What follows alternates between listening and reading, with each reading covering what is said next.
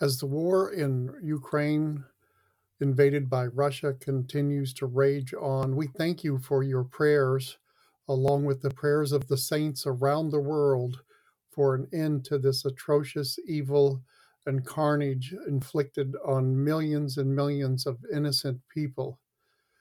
We thank you for your prayers for our CMM members and friends that are working in that area. Please lift up these by name Brother Farzad, Blesson, Amy, Randy, Erika, Justyna, Mix, and John, and others working in that region through our CMM Global family to give aid and comfort to help in relocating many families and orphans. Some have been uh, successfully relocated to other parts of Ukraine. Some have uh, evacuated to nearby nations, and the work continues to go on. We are sending funds several times a week as you and the Lord supply to get aid to them urgently. We do have conduits and ways to get the funds in.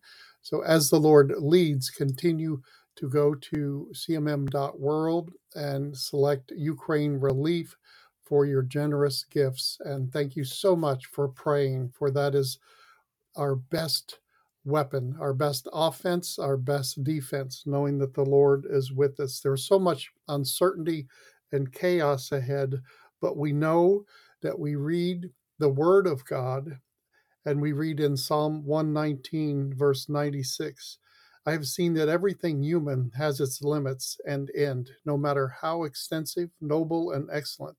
But your commandment, O Lord, is exceedingly broad and extends without limits into eternity. Thank the Lord that He's our strong tower, our fortress, our sanctuary through the good times and the bad. Pray for the churches to work together. There's such division going on between the Orthodox Church of Russia, the Orthodox Church in Ukraine, um, who are uh, pretty much against the uh, Protestant churches, the evangelical churches. And part of this warfare is that religious spirit uh, that is going on for control and command, which is rooted in the flesh and not of the Lord or the Spirit of God. There's even divisions in former Soviet Union nations um, conflicting with the Orthodox Church in Russia, even over this battle. So pray for unity, strength, and a real awakening in spite of the weaknesses of NATO and the U.S. foreign policy of our um, State Department over the last few decades, which has contributed to this war and made the way for it. We know that the matter is settled in heaven and we know that it cannot be stopped. This great revival, this tsunami of souls coming into the kingdom in this day and age. While we're in the midst of the largest mass migration the last uh, couple of decades that we've seen in the history of the world, that this stirring and shaking is the enemy's uh, last striving attempt to cause division and hatred and chaos and death and destruction. But we know that in heaven the matter is settled and we have the victory because we are seated in heavenly places with Christ Jesus. So continue to move in faith, not fear, full of the peace of the Lord as you overcome in your personal lives, but also praying and interceding for the nations. And we love that scripture, Psalm 2 8.